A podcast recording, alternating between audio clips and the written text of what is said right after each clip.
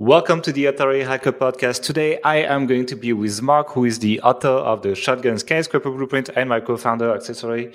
And this is our latest course, the Shotgun Skyscraper Blueprint. So if you want advanced link building tactics, this is it. But you will need to hurry up because the launch ends in less than 24 hours at the time at which we release this podcast. So if you want to learn more, just go on authorityhacker.com. There will be a huge call to action on top of the homepage.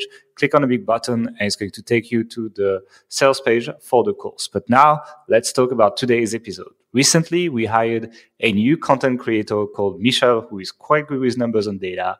And we asked him to scrape a bunch of Google results, 1.1 million to be exact, and to run a bunch of data science on them. So we understand the way Google works now, especially after all these medic updates and core updates that happened in the last 24 months. And today we're going to be talking about the results of this research. So let's get started. Welcome to the Authority Hacker Podcast, the place to learn field tested, no BS tactics to growth hack your online business and finally live life on your own terms. Now, your host, Gael and Mark.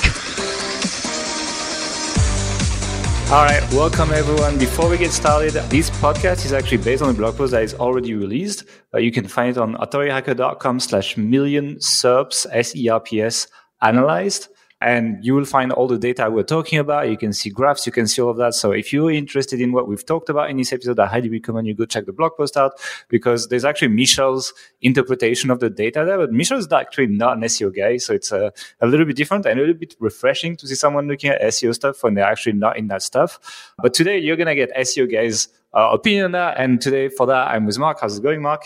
Good as always. Ah, you hate that question. I know it. Um, I just don't have the energy for it right now. No. but yeah, it's like it's the thing. It's like most SEO knowledge that is shared on social media, Facebook group, Reddit, Twitter, whatever, is you know taken from unknown tests that random SEO people that have uh, a little bit of clout run, but don't necessarily share. They don't necessarily share the data of it. And all software companies like Ahrefs does a really good job at doing that. For example, I think they're probably one of the best sources of data. And we do use Ahrefs extensively in that uh, case study. They actually gave us a bunch of free API credits. So, team, thank you very much for that. That study we're talking about today as well has also been inspired by a an old post from Brian Dean and uh, Eric Van Buskirk from Clickstream. They ran something quite similar in 2016 and we wanted to actually see how things have changed and kind of compare the data. And we thought it would be interesting. They really didn't look at that post since then. So we decided to inspire ourselves from that. But we highly recommend you go check their work. We're linked to them several times in the blog post so that you can go check the original work that they did. But essentially, we took the base of that, the base of a bunch of tools we have access. We also scraped 1.1 million search results, making sure also that half the keywords that we uh, scraped for had over a thousand searches per month, so that you know it's not just like tiny queries or just branded stuff, etc. And we actually built a custom scraper for it. It took actually like five, six days to even just collect the data. And then from the data that we collected, then we ran it through uh, and a bunch of other things. We also used a bunch of, you know, developer APIs like readability, which is the API that Firefox takes to give you the reader version of any web page, you know, so they strip away navigation, sidebars, etc., ads, and so on. And uh, that that's for example, one of the APIs that allowed us to look into word count, and we actually got uh, some surprising results there. So we're going to talk about that. So that's essentially what we had. We had a bunch of data. Then I literally just submitted a bunch of questions which I thought were relevant to Michel, and he just ran the stats, and we made some beautiful graphics, and you can find them on the blog post authorityhacker.com slash million SERPs analyzed. Yeah. I just want to add to that as well that if anyone is interested in the specific methodology on how we collected this data and analyzed it, then there's actually a link to the documentation. Michel has sort of provided the exact sort of process for how he he went about it. So you can kind of verify that what we're the data we've gathered and the methodology for processing it is legit. Yeah. I mean, we try to be like as transparent as possible. Like it's like literally like it was just like a generally interesting. And especially given like the massive shifts that we've seen in Google in the last 12 months, like I, I did think that running this data against previous case studies and, and also data that has been run by other companies was interesting. Not really to challenge them, but rather to just understand the way Google has shifted things. And, and you see that we've compared ourselves to like some Ahrefs data, some Brian Dean data, etc. And uh, a lot of things seems to have changed quite significantly and we actually challenge some of their methodologies sometimes as well actually so uh, we'll talk about that i'm sure someone's going to come up and challenge ours at some point but hey that's the game of uh, that's how science works normally right so so we're just going to go through each of the, the, the big takeaways and first we're going to give you the observation so we're going to just uh, tell you what we saw and then based on that we're going to have like a little bit of a discussion on what we think it means and you know how you can take advantage of it or maybe how this affects you as a site owner from people that do a lot of SEO this time. So it's a little bit different from the blog post. So the first observation, which uh, seems like super obvious, it's uh, the title is like uh, it's still worth fighting for the number one spot. It's interesting because what we did actually is we like you'd be like, oh, when you look at the graph, you see that we see organic traffic per Google search rank. So you said that, you know, the number one result gets way more organic traffic than number two, three, four. And there's kind of like that linear curve where you see that the lower you rank on Google, the less traffic you get. But what's interesting is that it's not the traffic for that one keyword. It's the traffic in general for that page. The number we used for this was the organic traffic number in Ahrefs. What that means is that usually when a page ranks number one, they rank for thousands of other related keywords and so on. And it means that they also do really, really, really well for other related keywords. And that means that the world of SEO is consolidating to some extent, where the winners are just getting more and more traffic and then the people that rank lower get less and less traffic. And you know when you see like all these big corporations getting in the getting in seo etc that just means that there's there's this phenomena of consolidation that's we don't have the data pre hummingbird but hummingbird's job was to do that was to actually understand what a query means. It essentially serves you relevant results which in turn reduces the share of long tail long tail search traffic and kind of like regroups all these things together. So long tail seo gets weaker from that and, and and Google just picks a few pages for a topic and seems to want to really surface them on many many different queries. I would question this. I would question what you're saying hmm, because what what has happened here is that there's all of the kind of branded keywords, the the brand sites that rank number one, you know, their home pages, which may get get a lot of traffic because they're just like big companies and, and, and whatever. I, I feel like that may skew the data somewhat. But even if you ignore number one, even if you just look from number two to number 10 there's still like uh, in general actually it's a good point that you're saying that because i think one thing that we want to say is that one thing that was predominant is that number one point which seems pretty obvious is that the number one spot gets the most traffic and just it just goes down.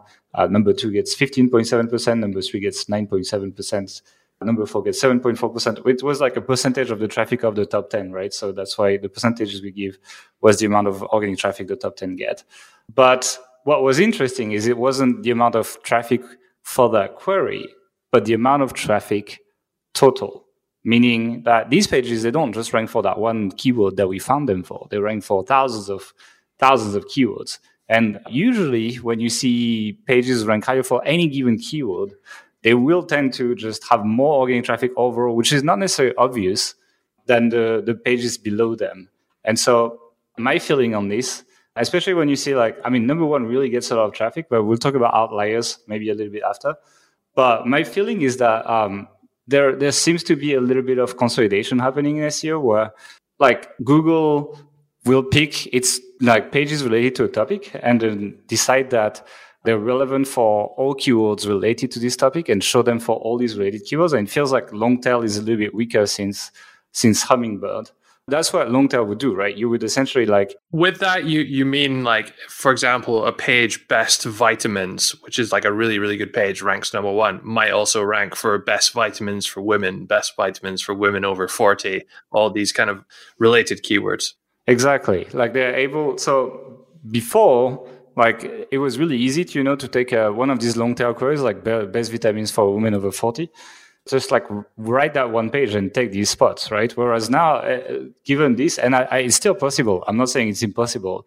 I'm just saying it seems like more pages that will just write about best vitamins in general will tend to show up for these queries where prior to that, Google would favor pages that are more specialized to that one subtopic that you're writing about. And that exact breakdown you're you're probably right about this. What I would say is that we could probably actually look at the data further. Like if we ever did a second round of analysis on this, we could actually look at the pages which are ranking number one and like from Ahrefs pull what other keywords they they rank for and like maybe look at I don't know the number of keywords. I think it's more the overlap. I think what you want to take like uh, pages that target like a long tail keyword and pages that target the like top keyword and kind of like look at keyword overlap you know? I think that would be that would be interesting yeah. But like it's something that we've like to be frank it's something that we've observed as well on like affiliate subs etc the way it's going to work for long tail queries these days from from what we see and what this data is trying to show me is that there's going to be a healthy mix of pages that target that long tail query, like usually like lower DR sites, smaller sites, etc., which will be able to snag, you know, a top five. But in a either on top or like pretty high up on the page, you'll also see these huge sites that just like write best vitamins and then they still show up for that best vitamins for women over 40 or whatever. They still show up and they'll be competing like just as strongly, if not more, than the pages that specialize in long tail, which really wasn't the case before. It was really easy to like snag these things up, you know. I do wonder though. I mean, how much of this may be like how many navigational type keywords are are in here?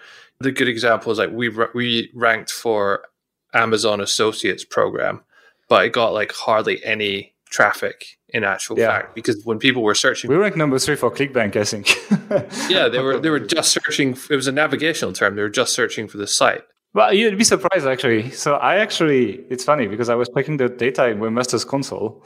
I mean, you, you do get you do get a decent amount of traffic when the keywords are really big still.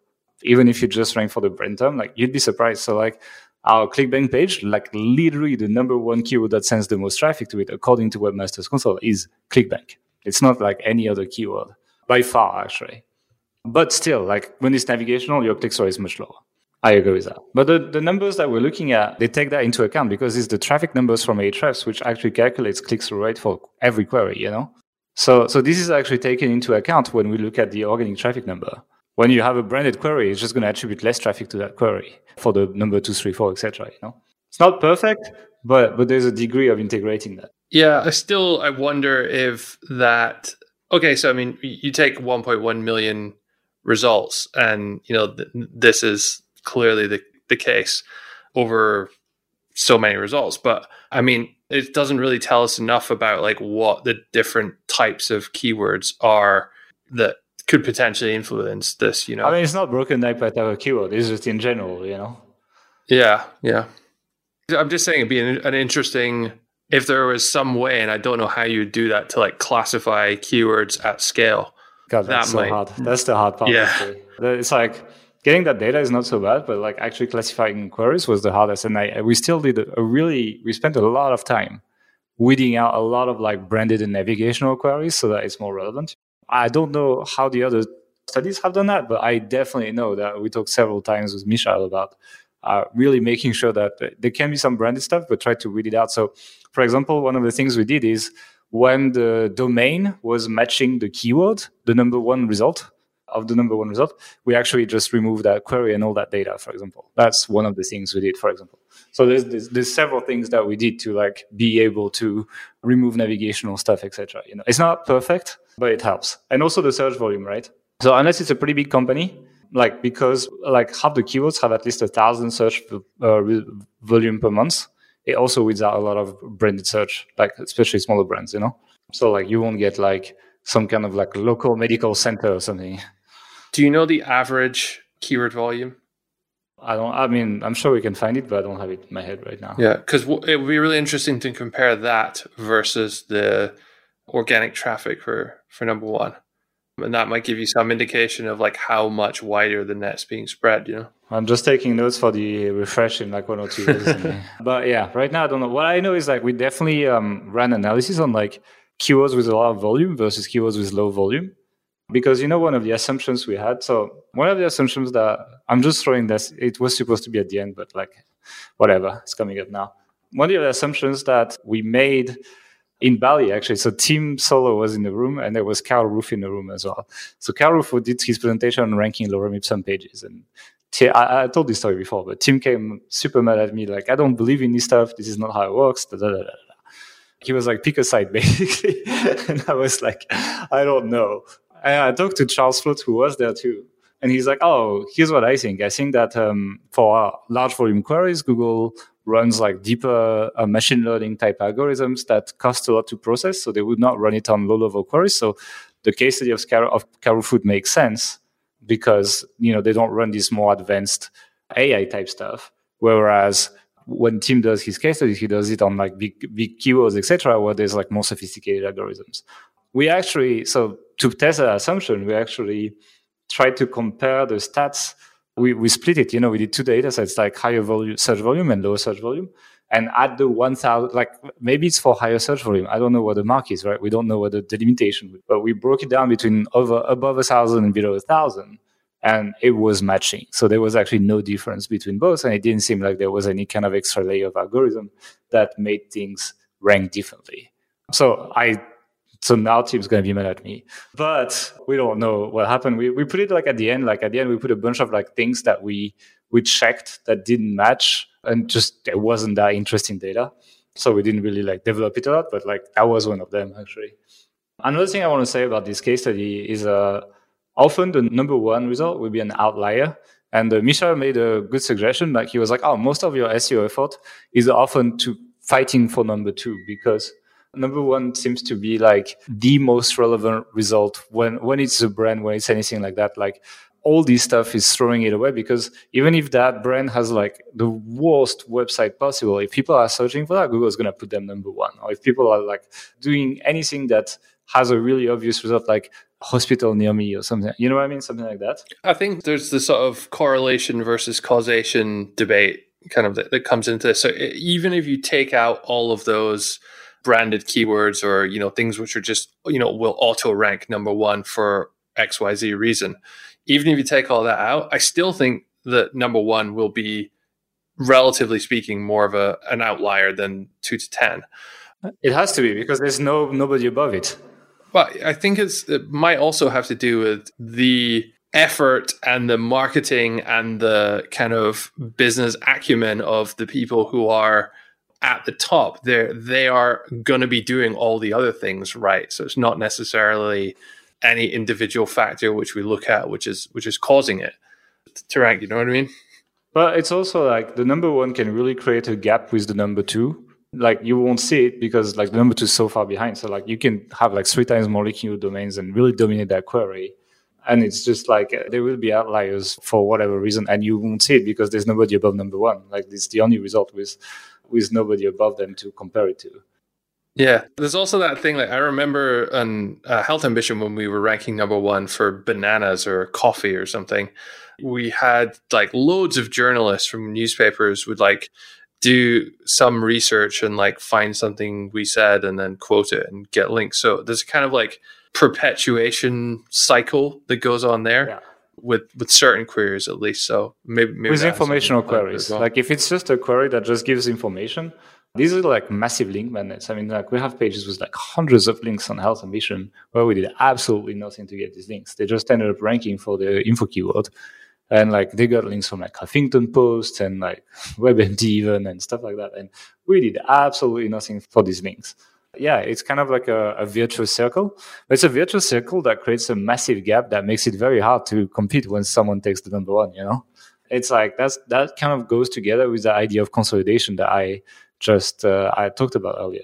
So like if you have big sites like like the Dotdash guy, for example, the guys that run that run about.com, but they run like Verywell Fit, uh, Verywell Health, etc. Like all these these huge sites, the the Spro, the spruce as well, like all these sites. Like anyone that's in the home niche, etc., hates because they're ranking for everything. And now because they're ranking for everything, they're getting so many natural links and just creating that gap that makes it very hard for their competitors to compete actually Anyway, this is point number one. We had 23 minutes in this podcast. I think we're gonna we're gonna jump on point number two.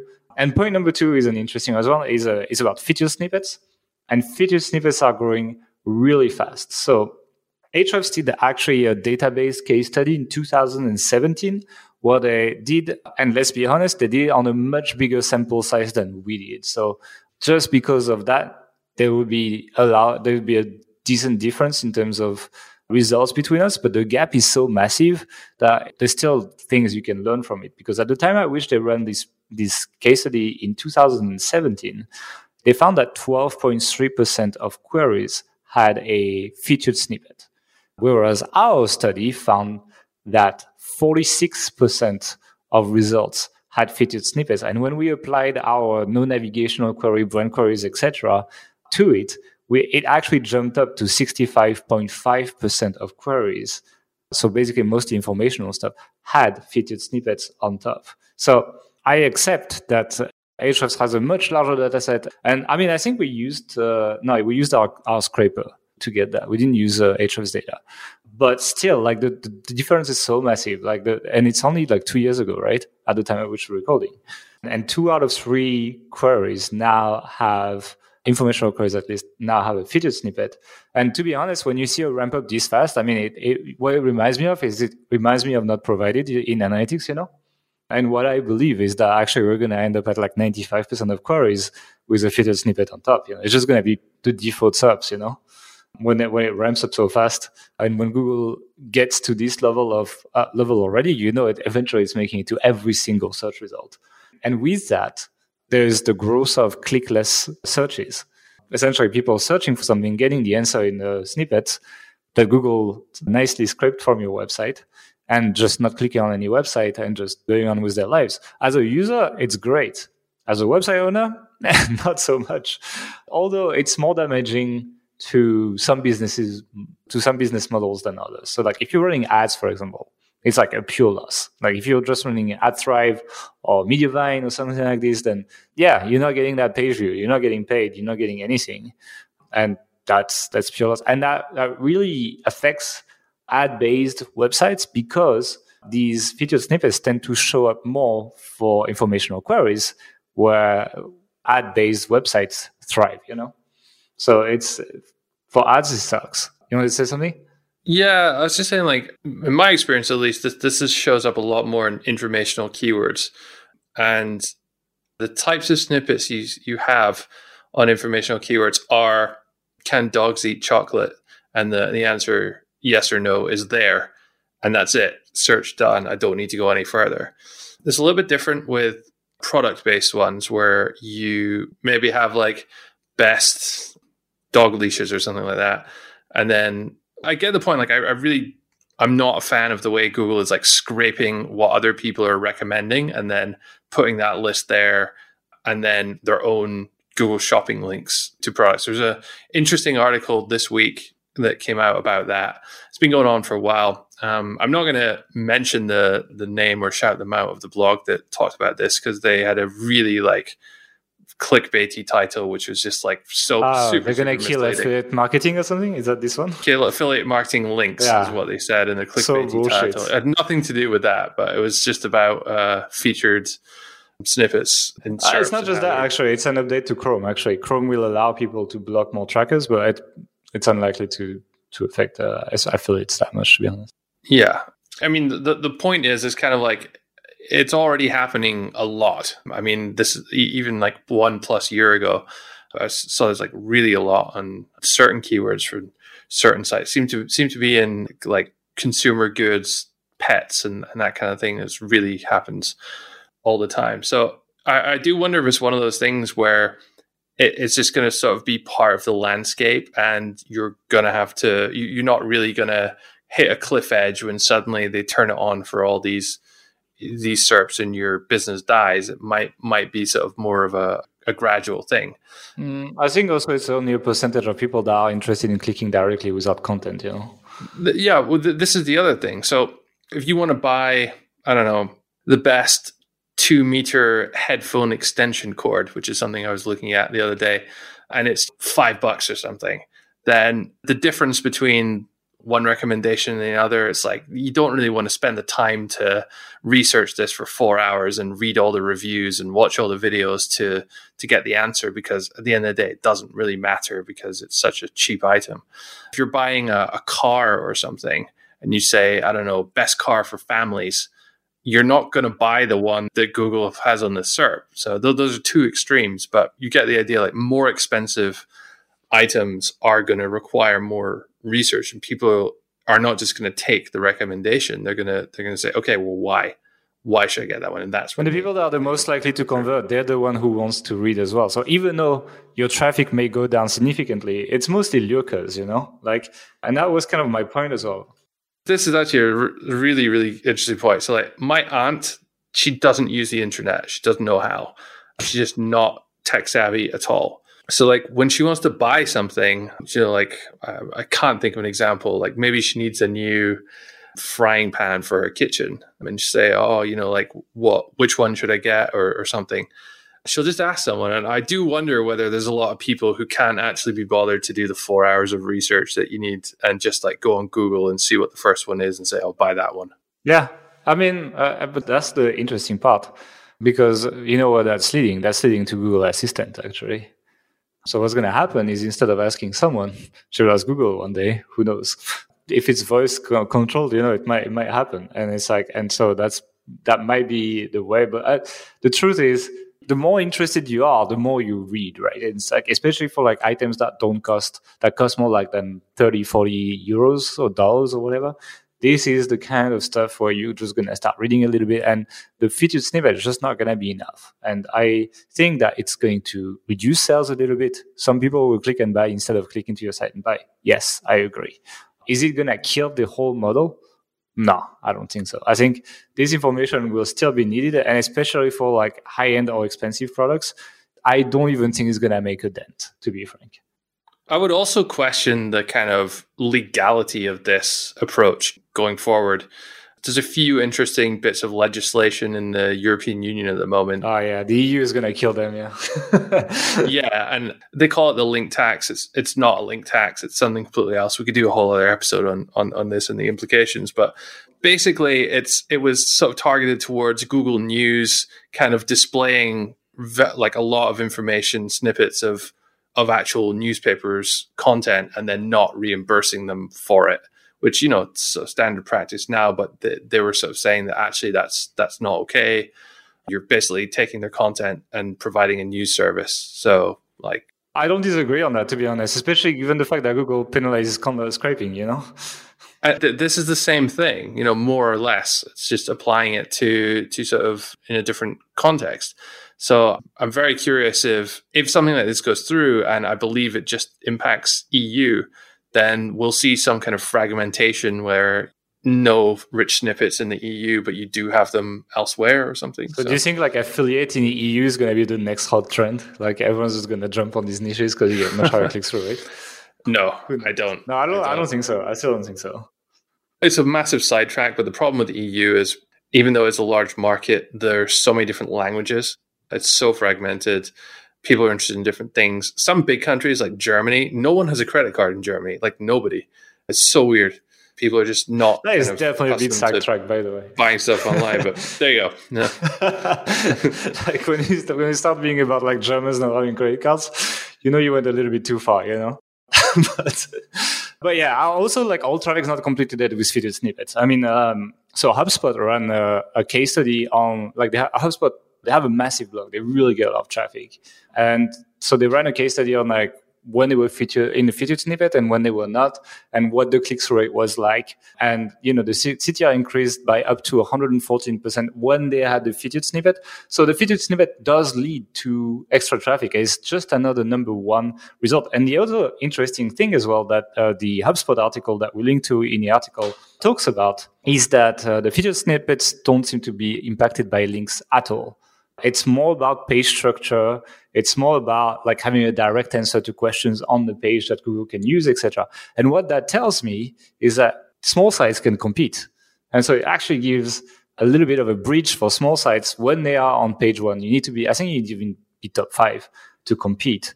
to actually go and snag that number one that you would not get in the first place because some huge sites are here by you know optimizing obviously the big sites are going to do that too but their link advantage is not going to play and so you can outdo them quite easily without a lot of resources. I think it's actually an opportunity for the small guys here.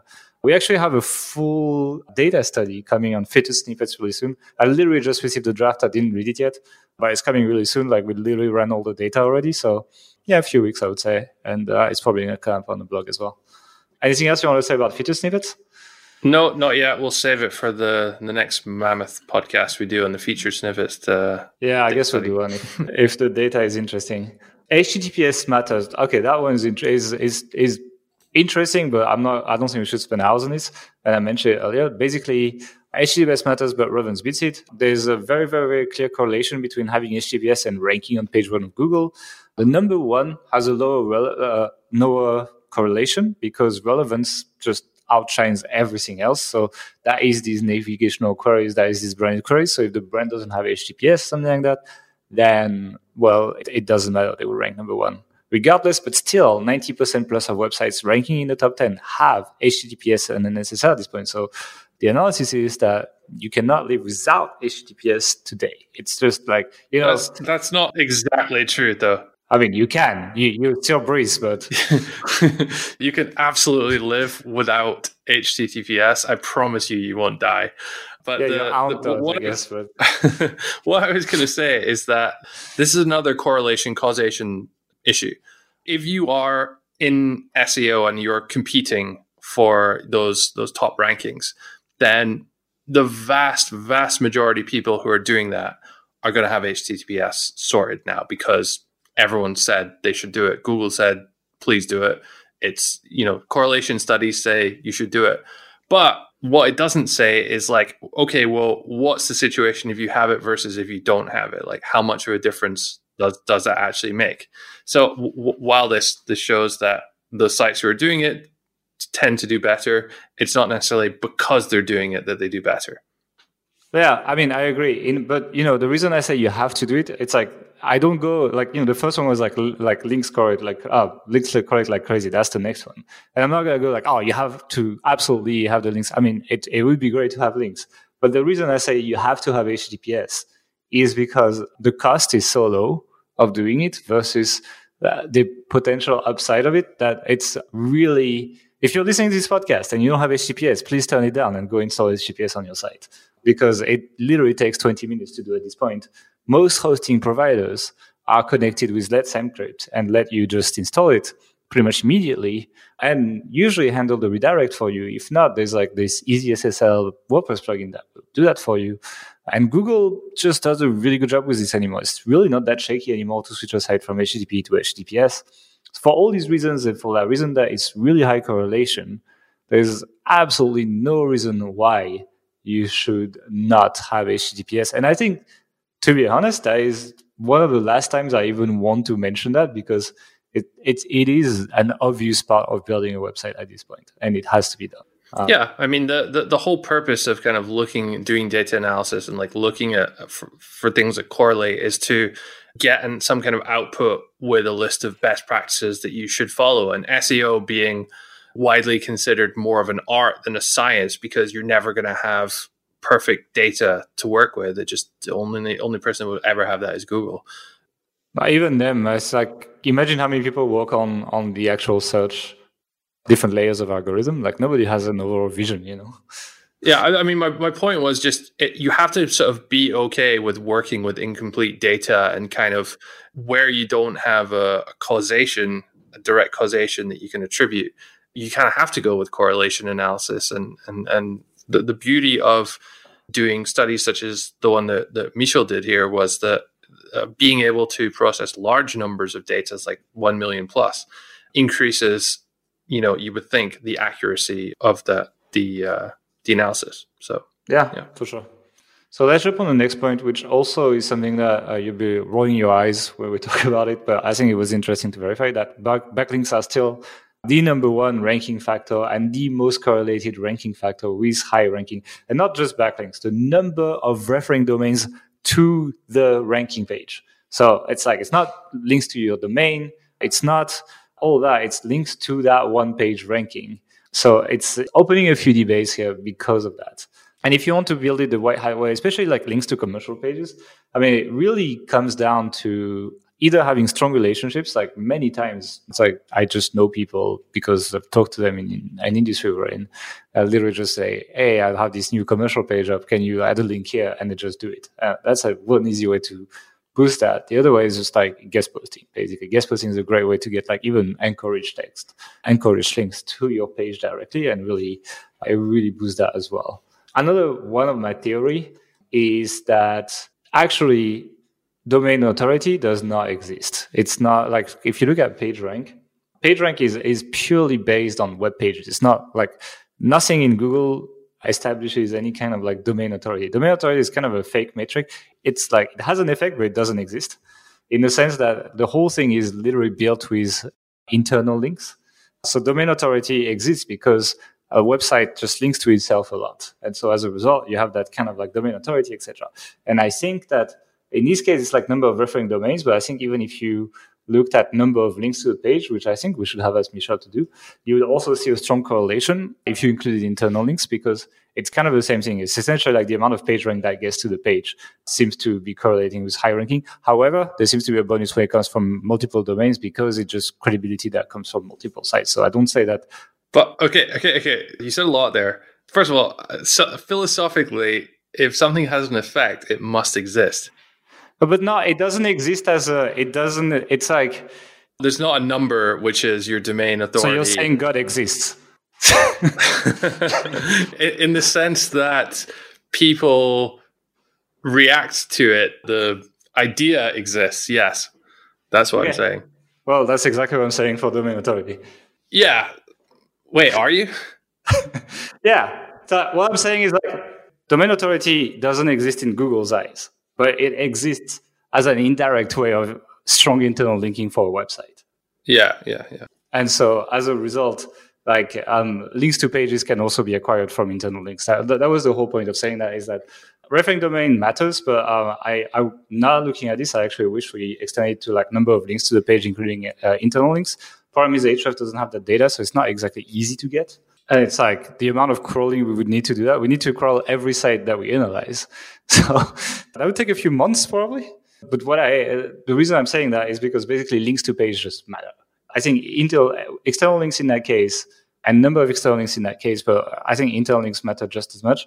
And you will have to be hunting for links to that one page if you want to have it ranked. But using things like Skyscraper, like we do with internal linking, has been working really well for us as well, which is also one of the reasons that make me say that this works that way. Basically, I tried this Skyscraper like mini PBNs, basically, if gray hats listen that you just like you know pieces of content you can get links to and then they get they get page rank and then you pass that page rank to whatever page you want to rank but number of referring domains is highly highly correlated so you should also have links from other sites to that one ranking page what would be really interesting to do for this one is to look at number of referring pages and then create like a a ratio of number of referring pages to referring domains look at how that plots out do they have number of referring pages, Ahrefs?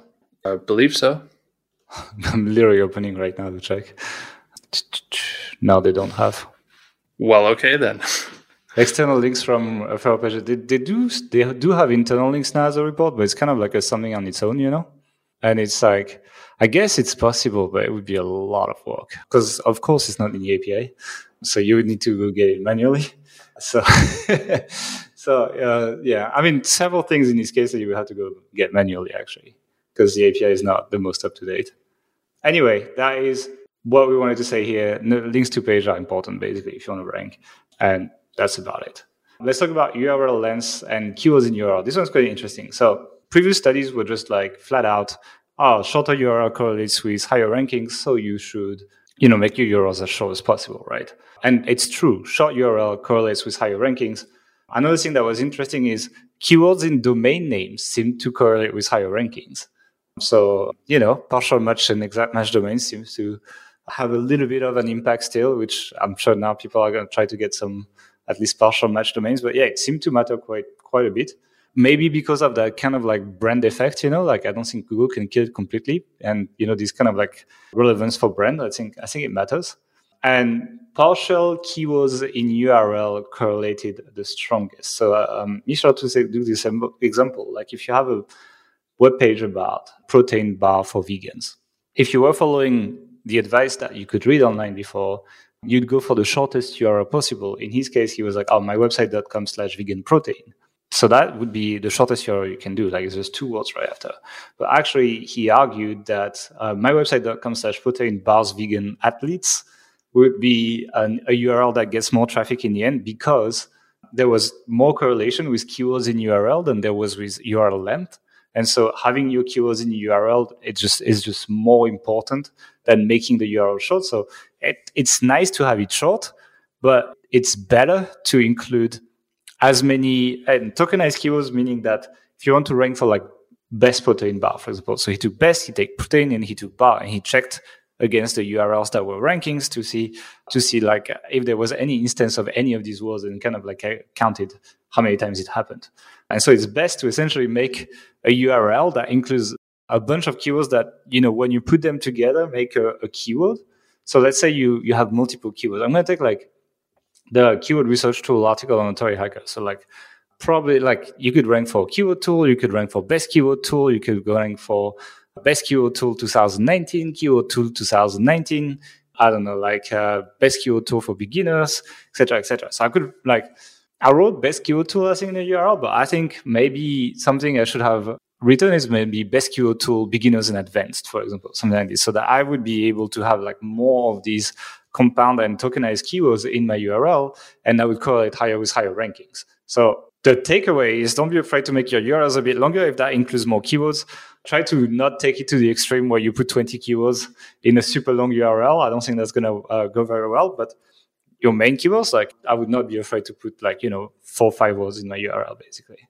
I don't know what you think about that. Overall, though, it was a weak correlation. So it's like it's a 0.1% optimization, right? It's not something that will like make you rank it's just there's a correlation. It's just kind of weak. Let's go for the next one, which is keywords in in meta tags. So like I mean, title tags, H1, etc., etc. This has a much stronger correlation than keywords in in URL. So that has to be said. What was interesting in this one? So, and I don't think anyone's done that before. So Ahrefs has that metric called parent topic. Parent topic is the biggest keyword the number one result ranks for. That's essential. So, you know, they take a keyword, let's take best keyword tool, they take the number one result, and number one result will probably rank for like keyword tool, for example, right? Then what we did is we ran the correlation with the actual keyword. So like, let's say best keyword tool against the whole page. But we also ran the correlation against the parent topic on the same page. And what was interesting is that the parent topic correlated about three times more than the actual keyword that we found the page for. It's interesting, but there's some limitations to this because actually the example I gave was a limitation. When I said we want to rank for best keyword tool, but the parent topic is keyword tool. Well, in best keyword tool, there is keyword tool. Therefore, every time best keyword tool is said, it's going to both count as a parent topic occurrence and a keyword occurrence. But when we say keyword tool without best, then only it counts only at parent topic. So it's normal that it correlates higher, but three times higher is a lot. And so what that also, you know, seems to hint at, I'm not going to say confirm, I say hint at, is that kind of consolidation around topics for pages. Because it didn't just correlate for number one. Of course, it would correlate for number one because that's their one biggest keyword. So it's normal that it's the highest correlation. But number two, three, four would correlate really high as well, you know, for higher rankings. So it seems like uh, the way I'm looking at all these things is basically it makes more sense to make one page that touches on a big topic and just try to hit at all all the sub keywords from that one page rather than like trying to do 25 pages on different topics. Obviously, this is something that you need to observe in the field and you need to look at the keywords that are the pages that are ranking already. There will be a ton of exceptions that can be pointed out. So please don't send me exceptions on Messenger or something like this. There will be many, but it seems to hint at, you know, the sites that get a lot of traffic, the sites that really kill it in Google they just build big pages that target these these big keywords and eventually they just end up ranking for these small ones as well the question is can you match them in terms of link metrics because if you can't then maybe the best strategy is going to be to go for long tail so it's you know, it's a it's a very conditional thing. But the guys that are killing it, they basically have a lot of links and they write for very broad topics. That's my observation. What really struck me about this one was the the keywords in meta description, the shape of the graph. So you, you have people in positions three and four having they less frequently have uh, key, their keywords in the meta description than five and six. Yeah, because it's probably it's a weak correlation, you know. It's like if it's a weak correlation, these kind of these kind of graphs happen, you know. Whereas when you look at the parent topic, it's like it's pretty much a like a line that goes down and right, you know. It's not linear, but it's it's a like it's like it's a there's no exception almost, you know. There's no exception at all actually. So like this is like a fairly strong correlation actually the parent topic. So it's interesting. Uh, that's why it seems to be hinting at. To be frank, I could be completely wrong on this. So it's it's very very likely I'm wrong but that's what I'm taking away from this data. Let's talk about the next one, which is also interesting. So, like, since we started looking at the parent topic, we kind of like kept that since there was some really strong correlation for other things. So, we looked at content length and we look at keywords in content, which I think is probably one of the most interesting point of the whole thing because it's so easy to influence on that based on what you learn. To do that, we use the, this API that I mentioned earlier called the readability. That's the API that Firefox uses to give you like the clean version of web pages when you click on the little reader icon. That's this API. And it's really good. It really removes a lot of stuff, a lot of the sidebars, menus, uh, logos on top, uh, footers, all that stuff, comments. When we stripped all that stuff, it was really interesting because the word count of top ranking pages was really quite low, actually, much lower than what a lot of people said. There was a correlation between higher rankings and longer content, though. So, like the top, the, the number one average was 1,337 words, which is very elite. And then it goes down to like 1,200, 1,146, etc. And then all the way to number 10, which had 869. So, quite good curve, you know? It, it was, but at the same time, like most SEOs now, they write 2,000 words blog posts, etc. And so it shows, once again, there is some branded stuff, etc. in there. But it shows that maybe we don't need to write as long content as we think. And the next thing we look at kind of like hinted at that as well, because there was some correlation, but it wasn't that strong. But then after that, we looked at the number of occurrences of the actual keyword inside the page. And then we also look at the number of occurrences of the parent topic. And so it was very well correlated. The more times the keyword was on the page, the higher it ranked. And it's like same, it's basically a straight curve. But for the parent topic, it was also like way more correlated. Like, but once again, remember the Q, the best keyword tool example. It's normal that it's higher, but it's really it was really a lot once again. So you know, on average, the number one had 5.7 times the keyword on the page, but had 17.2 times the parent keyword on the page. And the number two was 4.7 times the keyword, 16.1 times the parent topic. Number three, four times for the keyword, 13.4 for the parent topic, etc. So it's it was same. It's not a perfect curve. You can see number six is a bit higher than number five. Don't ask me why. I don't know. But it was interesting to see that keyword density is really, it's not even keyword density, it's keyword occurrences in that case, is a thing.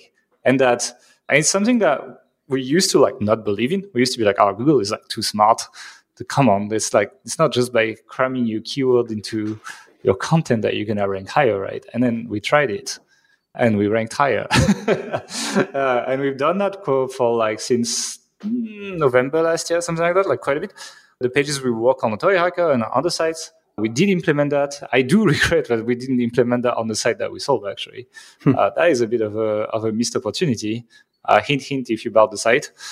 But yeah, it actually is correlated. And from our field experience, yeah, putting your, your keyword more times than you think in your content is very important. It's not just by putting your keyword one or two times in your content that is going to be enough. There's really, it will move the needle.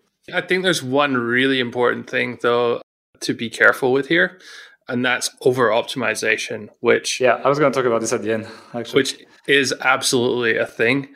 If you're keyword stuffing, even if you're not keyword stuffing, like sometimes just by writing the article, you will naturally just mention the keyword too many times and you you get uh, not penalized, but you you won't rank for, for for for it if you if you do that because the data we've pulled is just you know the top ten or top twelve then we're not showing all those people that don't appear there who have done that. So there's a sort of reverse Texas sharpshooter fallacy thing going on there.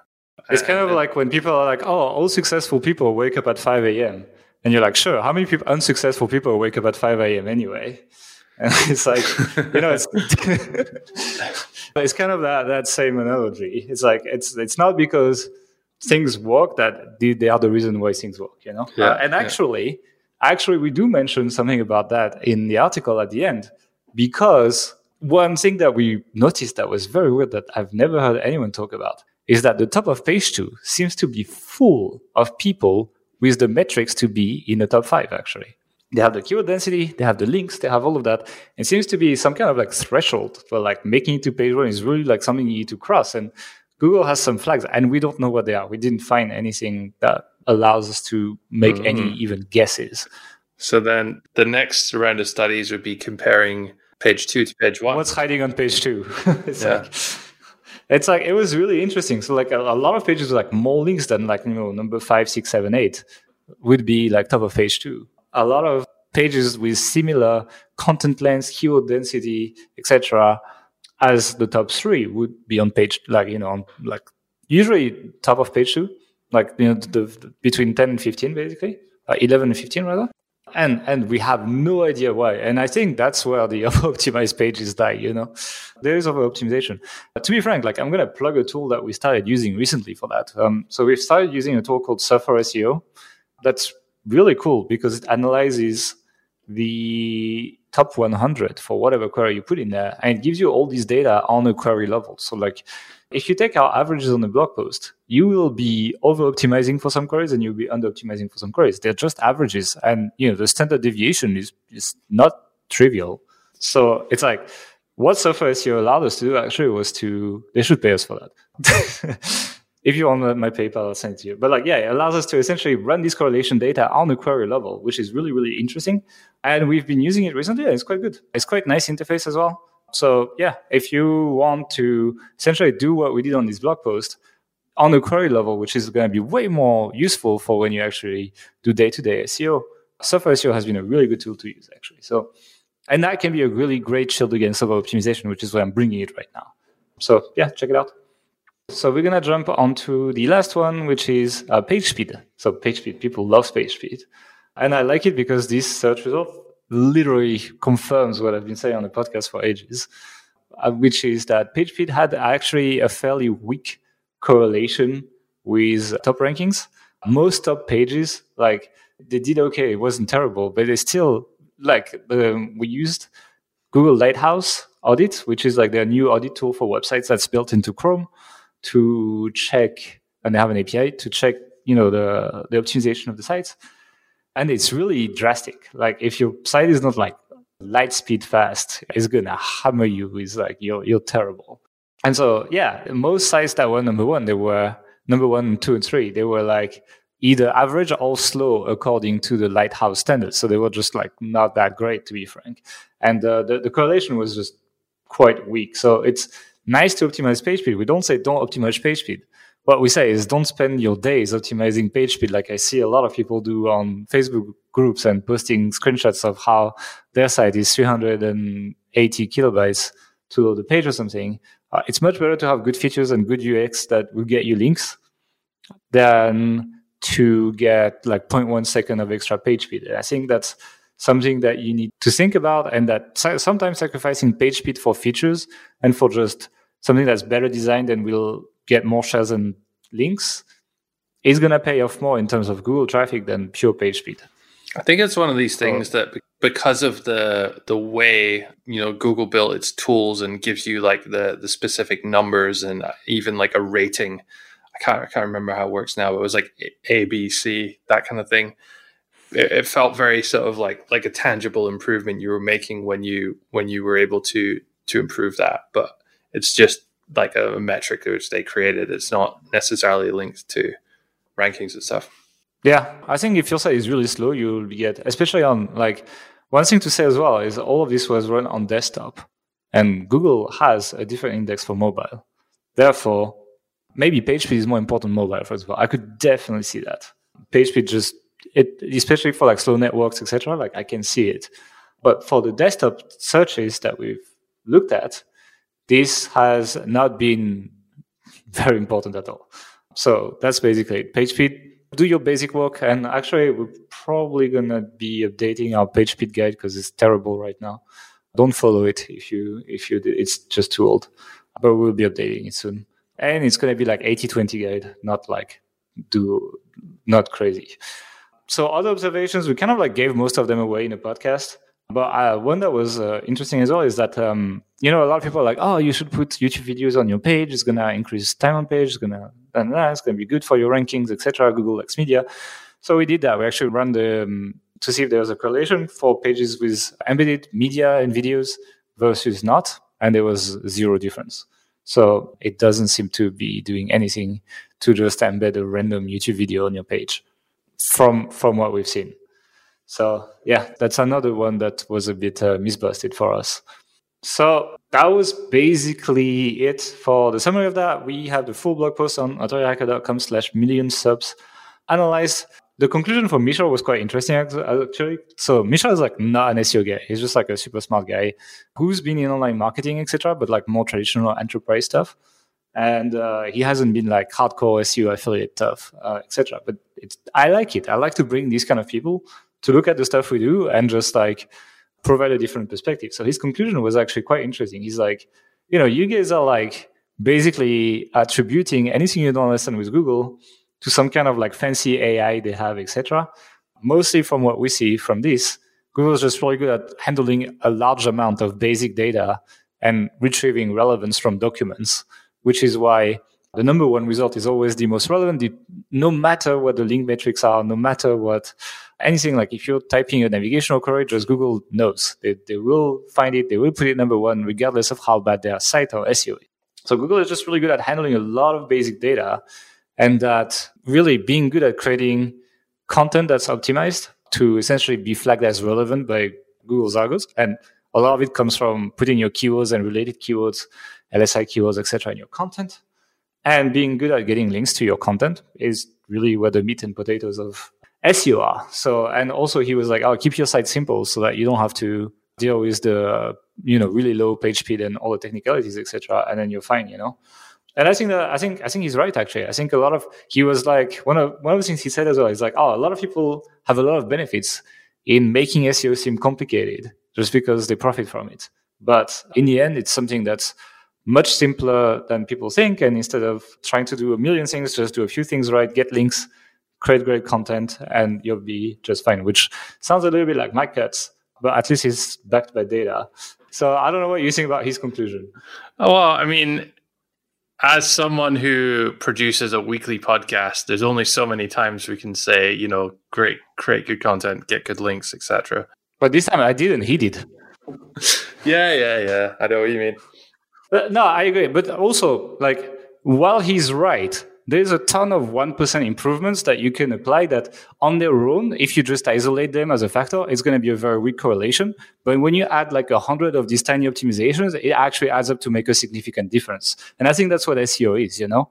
SEO is not about like one trick that changes absolutely everything, but rather a collection of tiny processes that you need to run in parallel, which makes the whole thing super complicated so that you take these 0.1% advantages over your competition and actually rank. So while I think he's right, while I think the core of this is create great content, get links, I think there's also hundreds of tiny things you can do. It's also like, well, if you're already creating good content, what more can you do? And then at that point, it becomes all these other little things, uh, and keep pushing it, and keep keep trying to find more little one percenters that you can add onto it.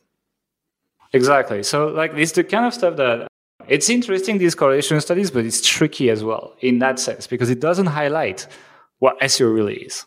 Because on their own, these things look like almost insignificant. But like, you know, it's kind of like the way like people save a little bit for their entire life and they have a shit ton of money when when they retire, you know? It works kind of that way. But if you were just isolating one month of saving, you'd be like, that's just not even worth it. Like, what are you doing? And so I think that that is why these studies are both interesting and dangerous. And I'm happy to say it. It's a lot of cool learnings. And I think he's right in like you need to first get links and content under control.